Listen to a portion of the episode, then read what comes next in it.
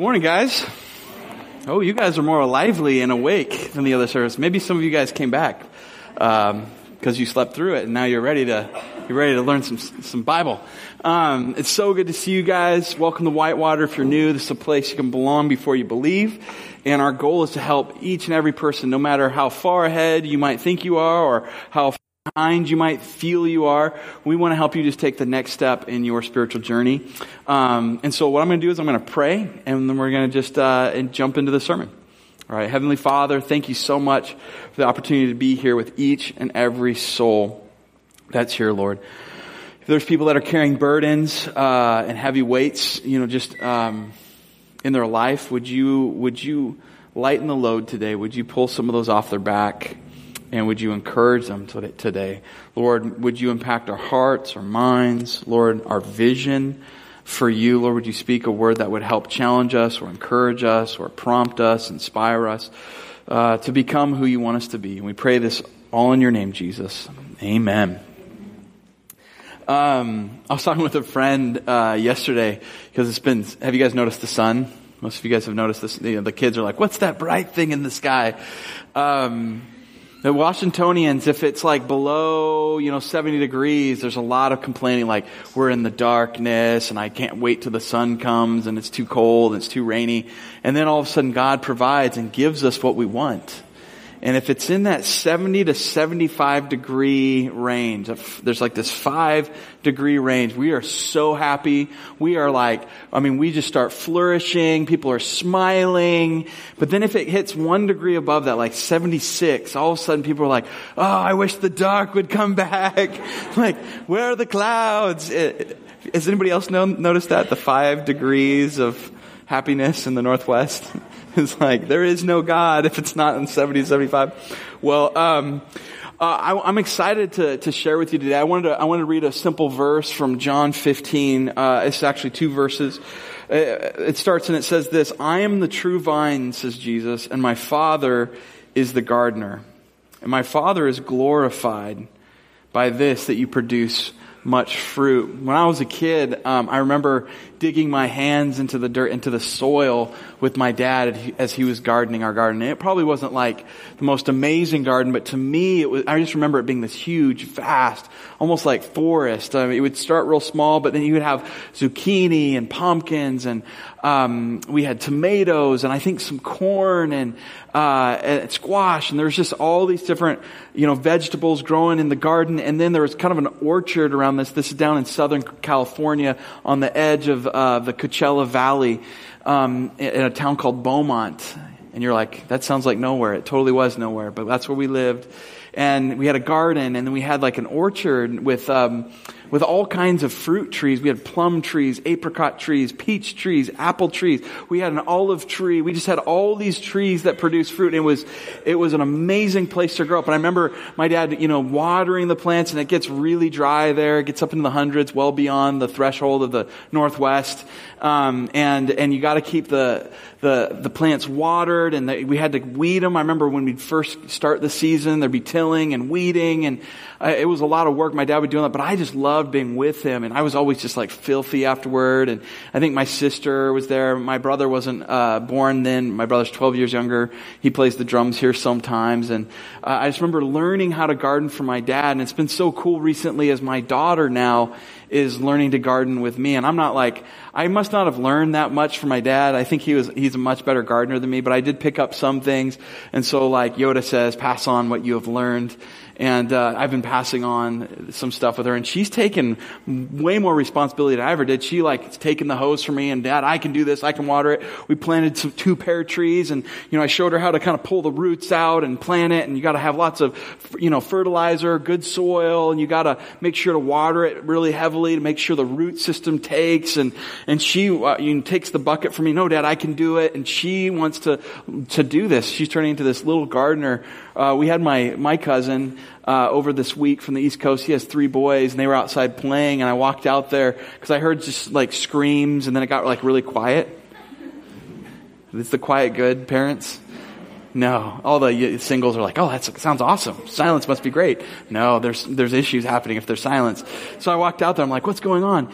And we had, we had, uh, like a big rake and a, a, hoe and like these different, uh, gardening implements that all, I noticed all of a sudden all my, you know, my nephews had and my daughter was leading them. She was showing them how to garden and they were just taking these tools and they were whacking the crap out of my trees. Just wham, wham. And I, I was like, Novella, what are you, what are you guys doing? She was like, showing them how to garden, you know, like, um,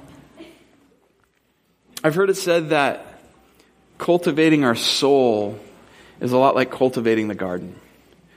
And if you aren't working in the garden, weeds start to happen, um, the plants start withering, and it's not healthy.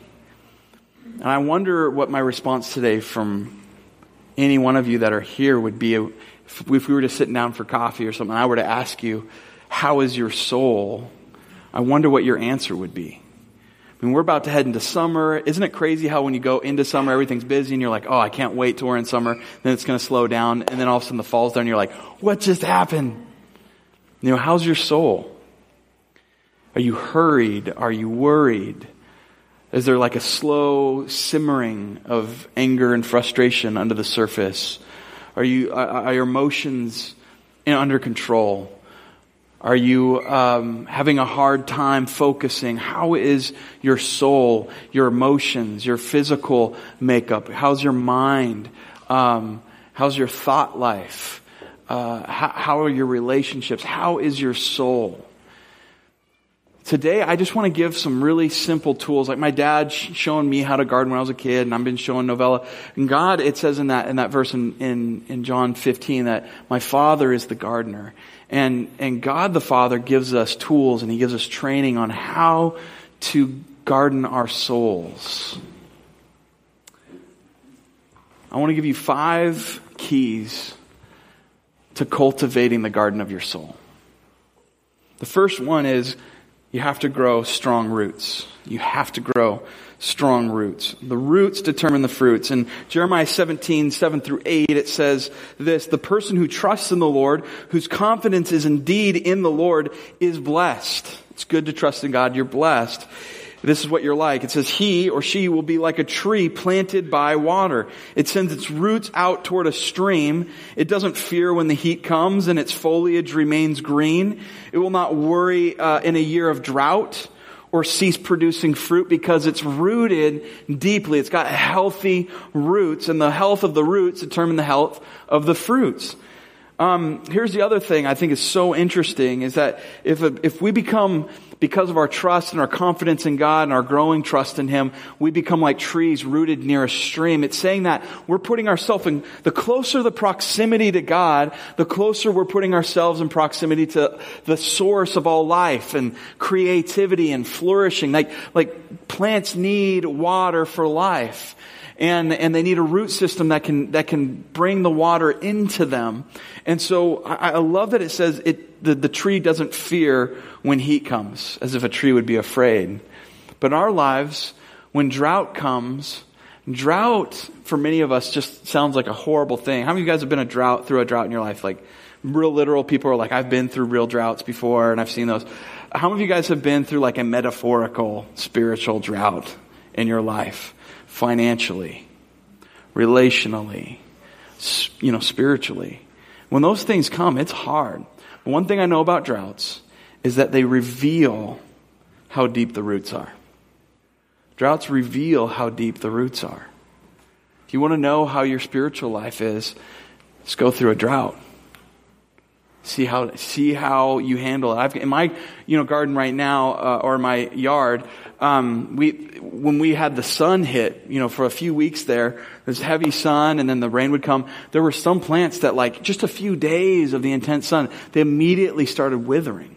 Now, with my grass, I love that. I love it when it turns like a golden bronze because I don't have to mow it, you know. And so, how many guys like it when it turns that gold and bronze? Just like, yes. You know, you used to have to mow the lawn for your parents, didn't you? I know your story. And then some of you guys are like, how, how could that be good for anyone's soul, George? You must make your neighbors. That's bad for their soul. Um, but it's interesting how quickly certain things will wither when, when there's drought or when there's, when there's heat applied. And there's some plants that stay green and stay healthy because they've got deep roots. They're rooted. And, and God knows that if we're going to uh, be, if we're going to really flourish, if our souls are going to be healthy, we have to have deep roots.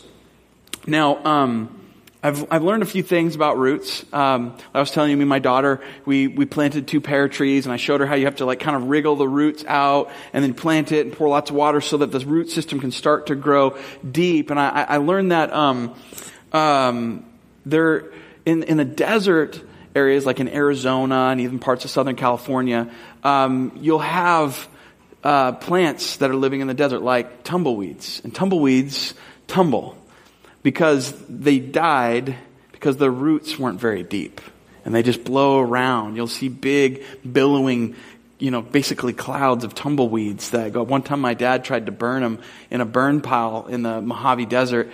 And, uh, the heat caused them to rise and there was all this wind and all of a sudden he just sent these big huge fireballs into the sky. My grandpa was with him. He's like, huh, that wasn't like what I thought was going to happen. This stuff just went off and they didn't, they weren't deeply rooted. On the other hand, have you guys heard of cactus? Particularly saguaro cactus. And these are big, you know, I guess big cacti to be, you know, use the plural. Um, but when they're growing in the desert, they can reach 130 degrees and they're still flowering and producing fruit in the middle of the heat, in the middle of the desert, in the middle of a drought. Why? Well, so saguaro cactus have um, root systems that, that are that are enormous. They can be 40, 50, 60 feet in diameter of root system, and they can outlast the heat and outlast, outlast the droughts. I, I, I, just think sometimes our, our, the health of our soul comes down to some simple things, but it's so easy not to pay attention to it, isn't it? I wonder, I wonder how the roots of your life are. It says those who trust in God and are confident in Him and are growing in their trust are blessed and they're like trees with deep roots. The more we trust God, the more we're rooted in Him. Proverbs, um, or actually Luke uh, chapter 8, it says this, the seed on the rock um, are those who, when they hear and receive the word of God with joy, they don't, uh, it says that they having no root, they don't have roots. These believe for a while and then they fall away in a time of testing, in a time of drought or a time of flood, a time of fire, a time of, of testing will come. And because there's no roots, they get uprooted really, really easily. I wonder if uh, you were looking and testing your life, would your life look a lot more like a tumbleweed or a cactus.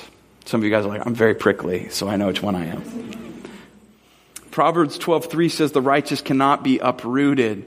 Uh, NLT says the same verse this way, the godly have deep roots. They're not uprooted easily because they have deep roots. You can go through a lot of things. I had a friend who, re, in the last year, just went through tragedy after tragedy. Found out they had cancer. Had to get through cancer. Found out mom had cancer. Had to get through that cancer. Didn't know if they'd survive. Um, and, and business-wise and life-wise and family, just thing after thing after thing. And they're just like, I'm just ready to be done here. And they've been going through this drought, but they've got deep roots and they haven't given up. And in fact, they've learned to grow in the middle of that. And so to continue that growth, I think it's really important to know how do you, how do you build digger, uh, how do you big, build bigger roots? That was really hard to say for some reason. so here we go. Psalms 1, 1 through 3 says this. How happy is the one who does not walk in the advice of the wicked or stand in the pathway of sinners or sit in the company of mockers. One of the ways you build roots is by not building roots into foolishness and idiocy. That sounds really simple, right? But sometimes it's harder to do. And some of us are like, well, we've got people in my life and people I love and they might be struggling. Is this saying that we shouldn't spend time with them? No, no, no, no. Don't be rooted in foolishness. Let your fruits and the shade of your life fall on and influence people who are struggling for sure. But don't root your life in foolishness. Give shade to those who are struggling. give good fruit from your life that's rooted in something deeper. Does that make sense? And then it goes on to say this in verse 2 instead of being rooted in foolishness, your delight is in the Lord's instruction and meditating on it day and night. He who's like that is like a tree planted beside flowing streams that bears its fruit in its season. If you want to be a tree that's planted deeply and next to a source of life, you have to uh, spend time with the Lord. Those who spend time with the Lord are trained by the Lord. Meditating on God's Word. For me, I, for George to grow well, like God's word is so important. The sacred scripture, the scripture, it like fills my mind with like good things. You look at the news, you look at our world, it can be so negative. But when I'm reading God's scripture, it's, it's kind of God's, it's, it's the nutrients that I need for my life. It's, the Bible is a, is such a helpful way of filtering good and evil, such a good way of filtering lies and, and truth that, that I can be pouring, let, letting into my life or not. The Bible is so central to knowing God's will. The kids are having a blast back there. or they're extremely terrified. You'll find out which later. Um, I just love that. Another thing for me, on top of God's word is, is having soul connection time with people. Like where I actually spend time. this could be the whole sermon, guys. Just buckle up. It's, uh, we're making sure your kids are having fun. Um, I, I, I have to feel like I'm, if I'm not connected with somebody where I'm having meaningful conversations, uh, and I've got a drought of that going on in my life, I start to wither. Mean, maybe you, like, I, I don't want to talk with people. Like, you know your life, you know how you're built, but me, I need, like, deeper soul connections with people, where people I can trust and I can talk to about real things in my life, and they tell me real stuff going on. Another thing is, uh, my closest relationships, I gotta have those right. If there's a lot of dissonance between me and Sarah, you know, even if we're just kind of grumpy with each other, or short with each other, or maybe life's really busy, so we haven't had much time together to connect, like, I am not flourishing. My roots are getting shallower. Um, with my with my daughter and even my little son, like those roots, I need to help them plant deep roots. And one of the ways they know God's love is through how I love them.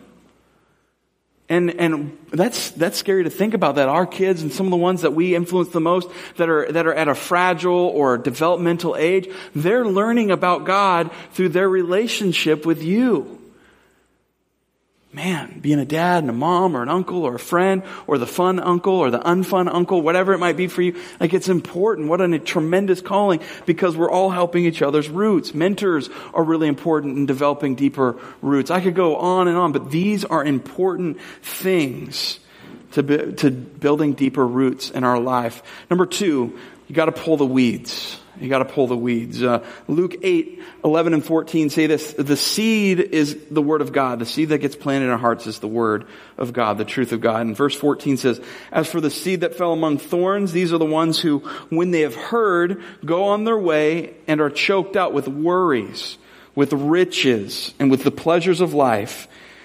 And because of these weeds and thorns, they produce no mature fruit. You might have some start of little fruit, but never fully mature. It's like they taunt you and tease you with beautiful fruit that never ripens. And Jesus is teaching us it's because they've let the weeds grow in the garden and it's choking everything else out. The other day, um, my wife looked out the window and she said, It's been enough. The weeds are winning the war. And I looked out and she'd been saying this for a few weeks like there was a new conviction in her voice. That didn't, it was going to be bad if I didn't go along with this. And I looked out and I said, well, it just all looks like beautiful foliage to me. And of course, we went out there. It was really one of those hot days, and, and we're gardening, and we brought, you know, Novella out, and we, we were showing her all the tools, and we're digging stuff and pulling stuff up, and we pulled up all the weeds by the, by the shed, and then uh, out in the front with the beds. Um, with, and I, I was learning I had plants I couldn't, I didn't know I had. I had never been able to see because all these weeds had overgrown. They were winning the war, and my wife was with us for a while, and also I noticed she wandered next to the house. I'm like, hey, we're weeding over here, and she's like, it's too hot. It's, it's, it's like 70 96 degrees. it was too hot for her, so she stayed in the shade. And man, when we got done with that, we had taken care of a big chunk of our yard, and there were these beautiful plants I didn't even know existed. And all of a sudden, they've been growing more healthy because the weeds that were sucking all the nutrients that were crowding them out and and and pushing them in are are, are out and they have priority and it's looking good now. We have to begin pulling the weeds of our own life. Let me ask you a, a question. Who is responsible for your soul? Who's responsible for your spiritual life? Is it your friend? Is it your mom and dad? Yeah, they're totally responsible for me. Is it your pastor? Is it your community group? Like, we want to put ourselves around people that, that breathe life into us, are life giving, but who is ultimately responsible for your soul? You are. And I'm, I get worried that, that church can be set up in, in a way like we live in a culture that's so consumeristic and it's like we can hire out gardeners for our own life. And, you know, sometimes people just look at a pastor, they look at a church, they look at their community group as like these glorified hired hands, these hired gardeners, these contract gardeners that their job is to clean my soul and make my decisions for me and make my life great. And it, it's like you can do that for a little while, but you're not really going to pull the real weeds because they don't know what the real weeds are. And when, what happens when they're gone? When you're tired of having them, or they get too close to some of the deeper stuff, and they start seeing, whoa, whoa, your root system sucks. Can I say that? You're going to be like, oh, I want a new contract gardener. You and I are responsible. We have to learn how to pull the weeds. And if we don't, we are having other people do it. They don't get deep enough. They, we don't grow as much as we can. And then when they're gone, the weeds grow back because we don't know how to work the garden. It's like my daughter. Just put put the, the tools down for a second, sweetie. My the cousin, put the tools down when they're whacking the crap out of my trees. Sometimes I feel like God looks at us and we've hired these other people and we'll kind of go out a little bit to look like we're working. We're just like, wham, wham. We don't even know how to use the tools that He's given us. We don't know how to garden. He's just like, put the tools down and quit whacking the crap out of the trees. Let me show you. Let me show you. We have to learn how to garden our souls. And we are responsible for pulling the weeds. In fact, weeds are a sign of neglect. Weeds are a sign of neglect. Um, for me, personally, the way I have to deal with the weeds is I have to realize that the, the urgent things in my life are overtaking the important things. The urgent has become more important than the important. Uh, let me give you an example. My phone. How many get? Probably not many of you guys. When I get, I get a buzz in my phone, like this morning, or if I get a call, or I get something from somebody that's saying, "I, I want to talk to you. I want to, I want to affirm you. I want to connect with you." It just over and over the buzz, or an email, or a phone call. But like the screen is always calling, and it's always urgent. And all of a sudden, I have to realize this. This has become a bunch of weeds in my life because it's taking my FaceTime from my daughter and putting it to screen time. Or um, my time with the Lord and prayer and self-reflection and getting into God's Word has been, there's been so many weeds that are growing up that I, I can't even focus. And the, and the most foolish thing is, is, you know, when you talk with people, how are you doing? I'm super busy. You uh, heard that? I'm, I'm like super busy. I've been like that. It's like the badge nowadays. It's like the, you know, this is the, it's the millennial badge of, of, of superiority and righteousness that we're so busy. I mean, how dumb is that? Like, I'm so, pr- I'm, I'm so proud of how I don't connect with anybody and make the proper time and prioritization in my life. It's like I'm wearing this badge of idiocy. And I wear it more than I want to admit. I'm busy and I'm doing all this stuff and the weeds are taking over and all the urgent stuff is taking away from the things that are most important. Quality time, family, prayer, uh, seeking the Lord, connecting with mentors, soul connection, all that stuff we mentioned. And money and lifestyle and keeping up with the Joneses and whatever your thing is, these weeds start creeping in and we start treating them they're like, like they're the tulips or the roses of our garden. And it's not. It's not. Um, I worked in a, I wasn't planning to tell you guys, but I worked at, um, I worked at a garden one time, and it was my, it was really like this huge company that did lots of landscaping. And when I first got hired on, I was like 14 or 15, and my glorified job was just picking weeds all day for eight hours a day.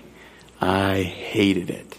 I think that's why sometimes the weeds start winning the war at my house. I hated it because it took time, hard work, and tenacity, just picking weeds. And then finally I'd get through the greenhouse and I'd be like, okay, I finished it. And I'd look at the beginning where I started and weeds were growing again.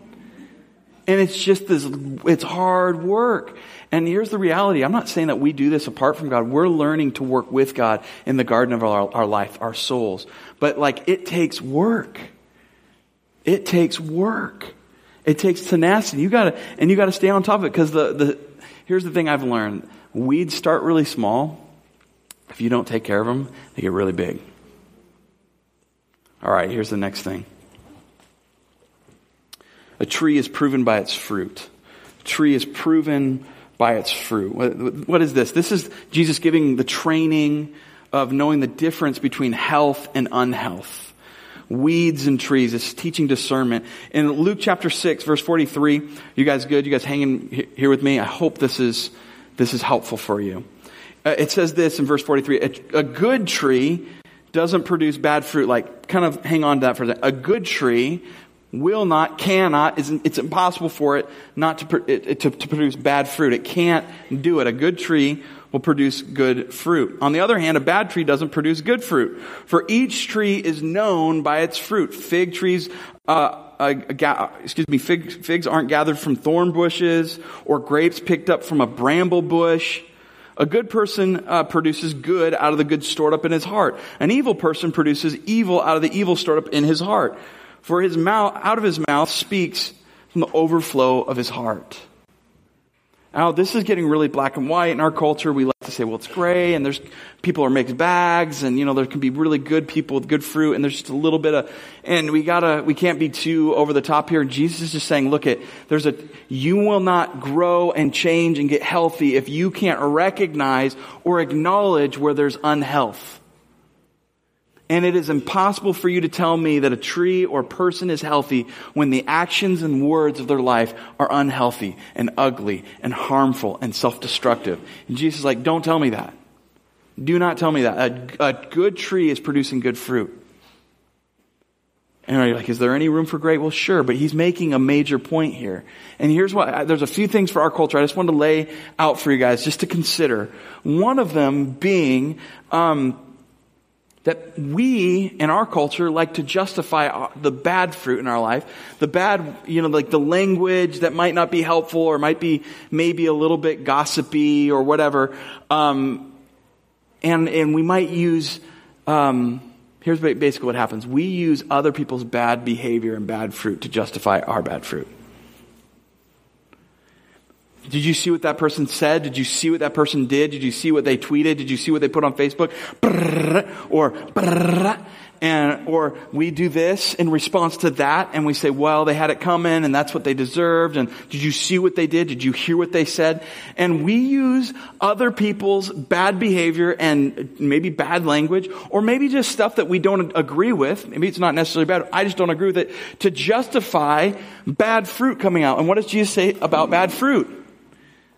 Bad fruit is because there's something wrong and unhealthy in the tree. And so Jesus says, Don't tell me that you're justifying bad actions and bad words and unhealthy, destructive behaviors because of somebody else. Stop it. He's like, That's what two wrongs in Jesus' book do not make right. Yeah? Um, and we live in a culture that wants to blame and to justify ugly behavior. And it's not okay, Christians. I'm speaking especially, if you're not a Christian, I don't expect you to act like a Christian. But this is what Christians are called to. Know the fruit of your life. Here's the other thing. When I lived in Bellingham, I, uh, I was going to college and I worked a few jobs. One of them was lawn, uh, lawn care and I was mowing lawns and weed whacking. I remember weed whacking and I was learning the ropes and I was working with these two guys who hated each other. They did not, they'd like sit in this like, you know, bench truck and they'd be at the very edges and they didn't like talking to each other. And I was like, I wonder what happened. Well, what they did when they were mowing or weed whacking is they would, they would be walking along, especially in the fall, and they'd be grabbing apples and plums and blackberries and raspberries, and they'd just start eating fruit as they were working. Any of you guys done this?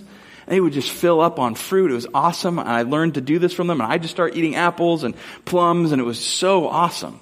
But I guess one time when they were working, like one of them, Justin had thrown a plum into his mouth too hard, and it got lodged in his throat. And he started choking. He fell on his knees and he's choking. This, this plum is killing him. And his partner sees him choking on the ground and just keeps walking by and walking by. I mean, he was like, he was dying and finally had to scrape this thing out of his throat and they were angry. You were going to let me die. He was like, I was letting you learn a lesson. I, that, you know, it was ugly. But the one good thing I learned from them was eating fruit on the run. It was amazing. But sometimes when you'd eat this fruit, you'd grab an apple that looked so good or a, a, a, plum that would look so good. You'd take a bite in that thing, it would be mealy and rotten. There was even ones where there was like a worm crawling in it, and I was like, Ugh, and just ate the rest of it. No, I'm just kidding. Um, and in our culture, one of the issues, one of the issues is this the world says it doesn't need to taste good as long as it looks good. The fruit doesn't need to taste good, it just needs to look good. But God says if the fruit tastes good, the tree actually is good. You can tell a tree by the quality and quantity of its fruit.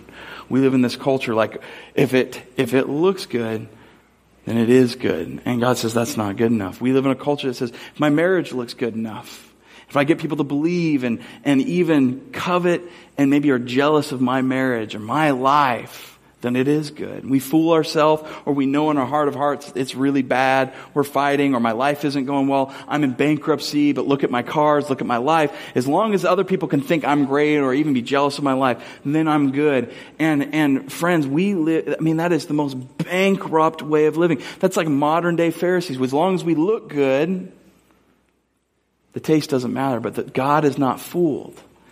He is the gardener. He tastes the fruit. He knows what's really going on in our life. And you know a tree, you know uh, someone's identity, what's in their heart by the overflow of their mouth and the, the overflow of their actions. We cannot fool God.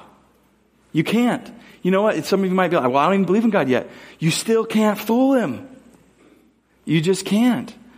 And we live in this day and age where like, um, you look at Hollywood, you look at the political spectrum and all of a sudden where there's this projection and image where the, the, you know, the fruit looks so good, we look so progressive and we look so empowering of, of minorities and, and, and, and of women and people who aren't in power we're, we're empowering them both in Hollywood and in the political system and then all of a sudden people have started biting into the fruit collectively. There's been more of an awakening of the truth of what's really going on and, and the, the fruit, my friends, is more rotten than people realized. Was God surprised? No. Or shocked. Can you believe this? There's this rot and there's like worms and the, it's mealy and nasty and like none of the stuff it was projecting is, is true in certain corners and crevices and like, and people were allowing this and empowering this behavior. Can you believe it? And God's like, I taught you this. You shouldn't be surprised. Hollywood, the politicians, the people in our life that have, that have rotten stuff going on underneath the image. He's saying this is the symptoms of your world. Why would we be surprised when this is the life that many of us have lived ourselves? Why can you believe the politicians? Can you believe Hollywood? When in our own life it's the same thing. And Jesus wants us to be real. He wants to be, he wants to be truthful and recognize this fruit is not good so that we can get healthy. Amen? Let's finish with these last two. Um, recognize and cooperate with God in pruning your life. John 15, 1 through 3 says, I am the true vine and my Father is the gardener. Every branch in me that does not produce fruit, he removes and he prunes every branch that produces fruit so that it will produce more fruit. Um, if you just were listening to me, me read that or you're reading that yourself, you might be thinking like I did, wait a second. You're telling me if I don't bear any fruit with my life or there's really, really bad fruit, I get cut. Something gets cut off, lopped off. But if I do bear really good fruit and I do a good job, I also get something lopped off as well. Like, what's the deal, God? Like, I get, I somehow get pruned either way. And what I think is going on here is there's two types of pruning. The first kind is, I think, discipline in your life. When you're not producing fruit or there's something ugly and there's something wrong and, there's bad behavior and it's ugly behavior, uh, God sometimes will have to discipline us by letting us uh, experience the consequences of our behavior. God's grace sometimes is letting us experience the consequences of our behavior. How you have treated that person or the, how you treated your kids will all of a sudden someday show up in their life. And God's like, I told you, and you didn't listen. I told you that addiction that you never dealt with. I told you that weed that you let grow from a seed all the way to this huge weed, like it, it's taken over the garden. Your soul is unhealthy because of this. And sometimes God lets things get kind of cut out of our life because of sin. And the only way to, to make it stop is to repent and turn from it. Be like keeping your hand on a burning, you know, iron. You gotta, you gotta pull it off to have the pain stop. Hebrews 12, 11 says, No discipline seems enjoyable at the time, but really painful. You guys ever had something painful that you brought on yourself? I have. And you're later, you're just like, stupid, but it seems so smart at the time. Later on, it says, it, will, it yields the peaceful fruit of righteousness to those who have been trained by it. If you allow yourself to be trained by foolish decisions and um, let God discipline your life and you repent and you turn from it, you can grow. Fruit will grow. Here's the second one, second kind of pruning. God prunes in our life areas of fruitfulness because he wants it to be more fruitful. More fruitful. My dad used to start lopping off. Kind of like my wife. He'd be like, "That's it. That's enough." He'd look back at the fruit trees and he'd just start lopping off branches. I mean, just branch after branch. I mean, just turning these things into nubs. I remember looking at me like, "Dad, I don't know if Mom's going to like that." He's like, no, she'll love it later. You know, he's lopping this thing and it's just, I, I remember just imagining, you know, being that tree. Out, no, not that one. No, please, no, no. And that, that one's gone, you know. And my dad's like, shut up, you're making me feel bad, you know, and uh, he's lopping these things off. I remember my sister said, you remember when he would cut the hole and we'd have, Katie, George, Elaine, we'd have to go clean up all the branches. And I remember my, my mom coming out and just being like, George, there's just, they're not trees anymore. They're not bushes. They just look like naked little it's just, it's awful. They're dead. He's like, just wait. He was a good gardener. I mean, within a year, those, those trees produced more fruit than we'd ever seen. We didn't know what to do with pears and apples, and it was amazing. Sometimes God prunes back good things in our life, and we're like, and it's painful and it's hard, and it's like, why is this relationship? Why is this thing happening to me? Why is my bank account going? Why is, you know, my spiritual life? I, I, needed this God, and, and later we find out, no, I was codependent on that, or there, there was, I needed to have that taken away so there could be more fruit in my life. I remember that with my, even in my own life where God has pruned back some things in my in ministry. My God, this was so good. And he pruned it back. And I'm just like, ugh. And then harvest time comes. I'm like, oh, okay, God. You knew what you were doing because you're the gardener and I'm learning to be a gardener. Here's the last thing. Remain patient for the harvest. My Father is glorified by this, that you produce much fruit God wants us to produce much fruit with our life. In verse 4 of John 15, it says, Remain in me, abide in me, be connected with me, and I in you. Just as a branch is unable to produce fruit by itself unless it remains on the vine, neither can you unless you remain in, in me. I am the vine, you are the branches. It's not the other way around. Sometimes we're like, God, I'm the vine, you're the branches, you know, kind of everything flows from me, and God's like, no, no, no, no, no. I am the vine, you are the branches. The one who remains in me and I in him produces much fruit because you can do nothing without me. Apart from God, we have nothing. Like, like this is probably the most important aspect of guarding the soul is that we can be like the branches that think, oh, we see life over here. We see something we want. Um, it, maybe it's a weed, but we don't recognize it. And we're like, I want to go over there. So we'll detach from the vine and we'll, and we'll head over there. Have you ever seen like a detached vine? Like just a branch that's been disconnected? Like, is it going to produce any fruit? Is it going to produce any flowers? It can look alive for a little while, but it's dying already off the vine. And we can be wandering around. We look really good. Again, we can have the image of good fruit and we're disconnected from Jesus, the source of all life.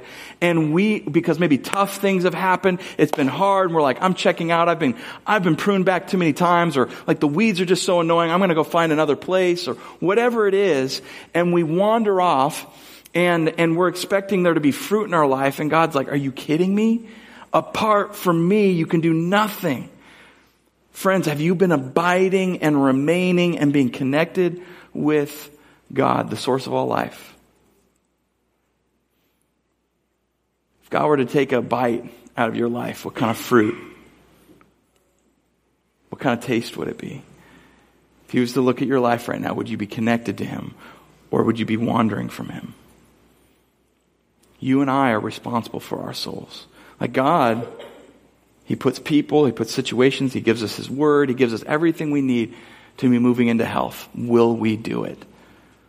Or will we rent a contractor gardener? Will we, a, we be a bossy gardener telling everybody else how their garden should look, how their soul should look, and how bad it is and how wrong it is, while all the while our soul is withering. Imagine a, a, a fruit tree that's bearing no fruit. It's gnarly and nasty and it's got mealy little spuds hanging off of it, telling these other trees how they should be healthier. Here's the challenge that, that I want to put before you guys. What would it look like this summer if you identified one of these five areas? Root, fruit, weed pulling, pruning, and you identified one of these areas and you said, Hey, God, this is the area of weakness in my life, and I want to make my soul healthy. I know it's you and I'm partnering with you, but God, would you help me?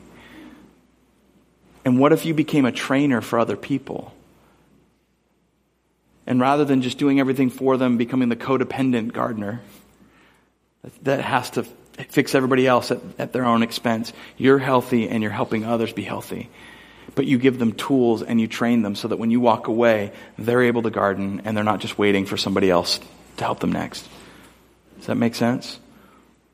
What if that, what would your summer look like if you cultivated the soul? Let's pray. Jesus, we love you. We're so thankful for you. Thank you for the opportunity to learn from you. You are the gardener, Heavenly Father. Train us, teach us how to cultivate our souls so that we're, we're life-giving people, that we have joy in our lives, Lord. Lord, you, it says that you're doing all these things, cultivating us, pulling weeds out, uh, pruning us, Lord, so that we would have joy, so that we would have fruit, Lord. I, I pray that we would have tremendous joy in our lives, eh, in, in the droughts and in the pruning, but also in the fruit time, Lord. I pray that we would just be people of joy because we know that our souls are producing fruit that will last for eternity. We pray this in Jesus' name. Amen.